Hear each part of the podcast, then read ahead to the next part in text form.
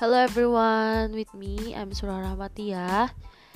At this time, I will give you and listen about pronoun. How how much you know about pronoun? Okay, let's enjoy the podcast. For your information, pronoun is part of speech. In definition, pronoun is replace nouns. You need different pronouns depending on two things, the replaced noun and the function of the noun in the sentence. Many kind of function of pronoun. First, we talk about subject pronoun. Subject pronoun replace nouns that are the subject of their clause in the third person. Subject pronouns are often used to avoid repetition of the subject's name. Consists of I, you, he, she, it, we, they. Example I'm 21 years old.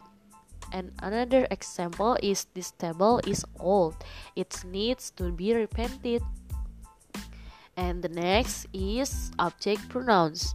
What is object pronouns? Object pronouns is are used to replace nouns that are the direct or indirect object of a clause. Consists of me, you, him, her, it, us, and them. Example Give the book to me. Or the teacher wants to talk to you. And the next, we talk about possessive adjective or determiners. Possessive adjectives are not pronouns, but rather determiners. It is useful to learn them at the same time as pronoun, however, because they are similar in the form to the possessive pronouns. Possessive adjectives function as adjectives, so they appear before the noun they modify. They don't do not replace a noun as pronouns do. Consists of my, your, his, her, its, our, their.